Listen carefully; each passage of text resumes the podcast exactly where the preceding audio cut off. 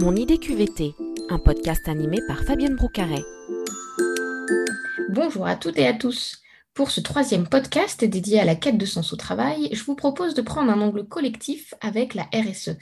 En quoi la responsabilité sociétale et environnementale des entreprises peut-elle être source de sens au travail pour les collaborateurs ?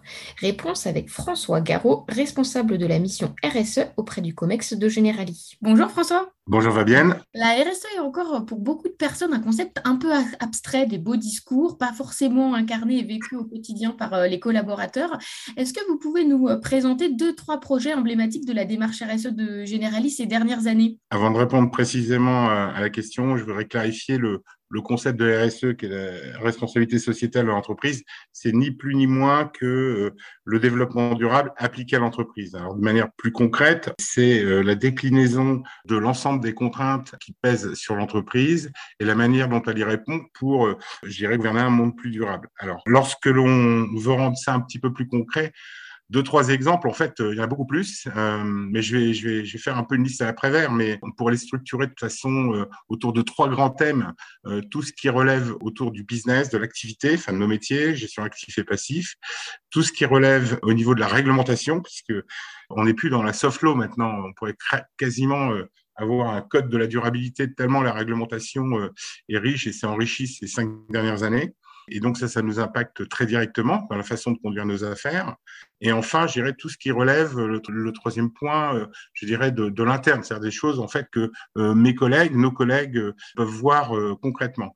Alors, commençons par ça, parce que c'est peut-être le truc le plus concret, mais on a par exemple lancé il y a 2 ans le No Plastic Programme qui visait à supprimer toute forme de plastique à usage unique, puis tous les programmes liés au tri, je dirais, des déchets, à l'économie d'énergie. On est à 100% en énergie renouvelable chez Generali France. Generali, c'est un assureur responsable, c'est un investisseur responsable, c'est un employeur responsable, c'est un acteur responsable, et c'est même maintenant un distributeur responsable. J'y reviendrai si vous le souhaitez.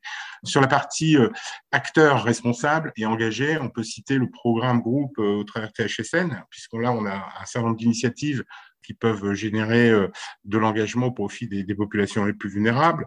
On a passé des partenariats, alors là je reprends le premier point côté business, qui est très lié avec le sociétal, dans le cadre de l'offre Mon Animal Générali, un partenariat avec la SPA.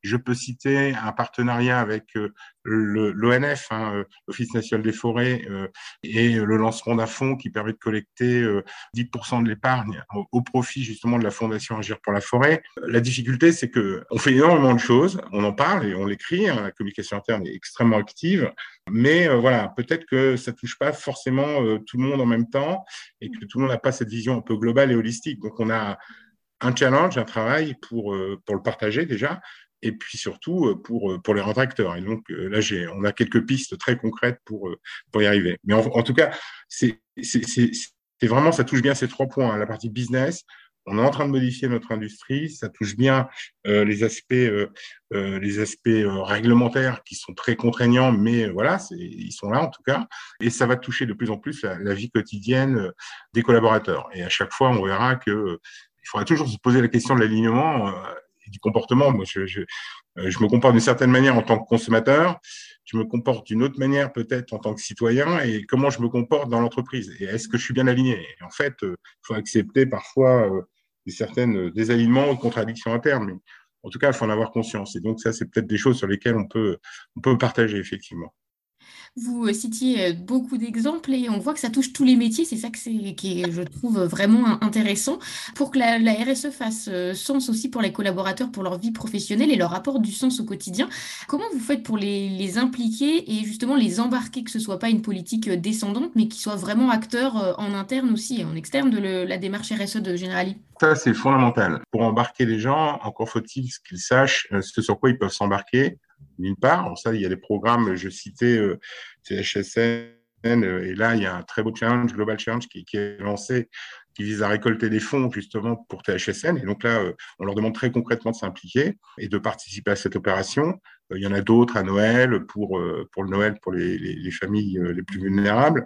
Mais tout ça, effectivement, doit pouvoir aussi s'accompagner d'une certaine maîtrise, d'une certaine organisation. Et je pense en particulier à la création de référents au sein de chaque direction, référents RSE, qui seront, je le souhaite et je l'espère, en tout cas bien identifiés, de façon à ce qu'ils puissent aussi être des acteurs autour de la délivrance de tous ces messages, de toutes ces actions. Et du coup, que ce soit des facilitateurs, en quelque sorte. Le mot ambassadeur, on le met un peu partout. Je préfère le réserver pour THSN, donc on va plutôt appeler ça des référents, que nous-mêmes, nous allons former, animer, de façon à ce qu'ils soient vraiment au jus sur tous les sujets que j'ai pu évoquer. Il y en a d'autres, hein. Et donc là, l'idée, c'est de donner l'opportunité à toutes et à tous, soit de se sensibiliser, de s'informer, et ça sert dans le cadre d'un grand plan de sensibilisation et de formation. Donc, il y a des tas de choses qui sont en train de se préparer, et ça, tous les collaborateurs, toutes les parties prenantes, y compris les partenaires sociaux, ils seront évidemment associés. Donc, le premier niveau d'engagement passe par la connaissance et la façon dont, en tant que collaborateurs, parce que c'est la question que vous me posez, ils peuvent s'impliquer. Et quand vous dites ça touche tous les métiers, ça touche vraiment tous les métiers. On a regardé, on a fait une cartographie justement des principaux impacts réglementaires au sein des métiers. Ça touche tout le monde. On a regardé une cartographie sur toutes les initiatives qu'on est en train de mettre en œuvre, ça touche quasiment tous les métiers, que ce soit fonction support ou fonction opérationnelle et commerciale. A priori, on va plutôt faire dans un temps 1 du monsieur Jourdain, de la post-rationalisation, en disant, bon, en fait, la RSE, vous en faisiez déjà, maintenant, ça va s'inscrire dans un programme global et vous allez avoir peut-être plus de visibilité sur les impacts, puisque c'est ça maintenant le maître mot, juste mettre mot, de mesurer l'impact et la performance de ces actions RSE. Et juste petite info, dans le cadre du nouveau plan Strat, on a identifié 37 initiatives de nature RSE directe ou indirecte. Et donc, je pense que, alors, il y aura toujours des trous dans la raquette, hein, faut pas rêver, mais je pense que voilà, tout le monde, à un titre ou à un autre, sera touché par cette thématique de la durabilité. Toutes les entreprises ne sont pas aussi avancées en matière de RSE, et pourtant, toutes les études le montrent, les collaborateurs attendent aujourd'hui de leurs entreprises qu'elles s'engagent de manière sociétale ou environnementale. Quels seraient vos conseils pour démarrer une politique RSE et poser les premiers jalons?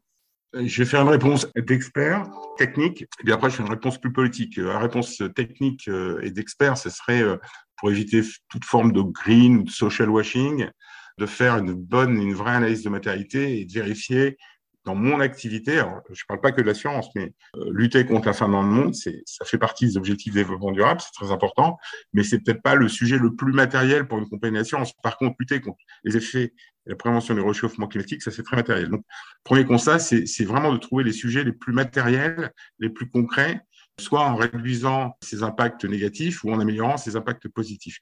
Donc, de avoir une vraie réflexion.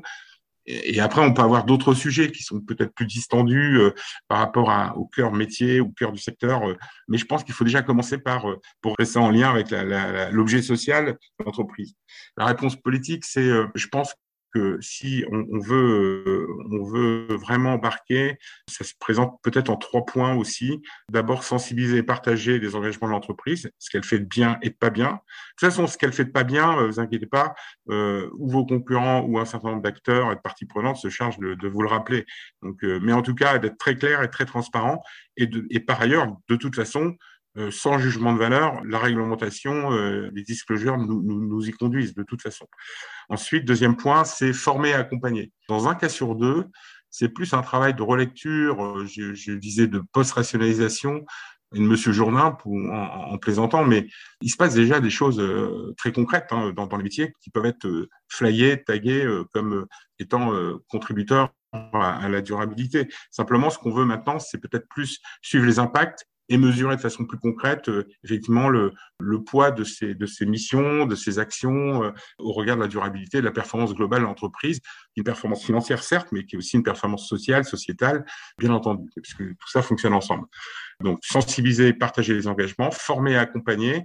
Et puis enfin, je dirais, le troisième point, c'est ne pas oublier qu'on a un écosystème par nature très, très ouvert, et donc c'est dialoguer avec toutes les parties prenantes, et accepter que, voilà, maintenant, on ne peut pas tout réussir tout seul, ça c'est évident. On ne peut pas réussir dans un monde qui perd, ça c'est aussi évident.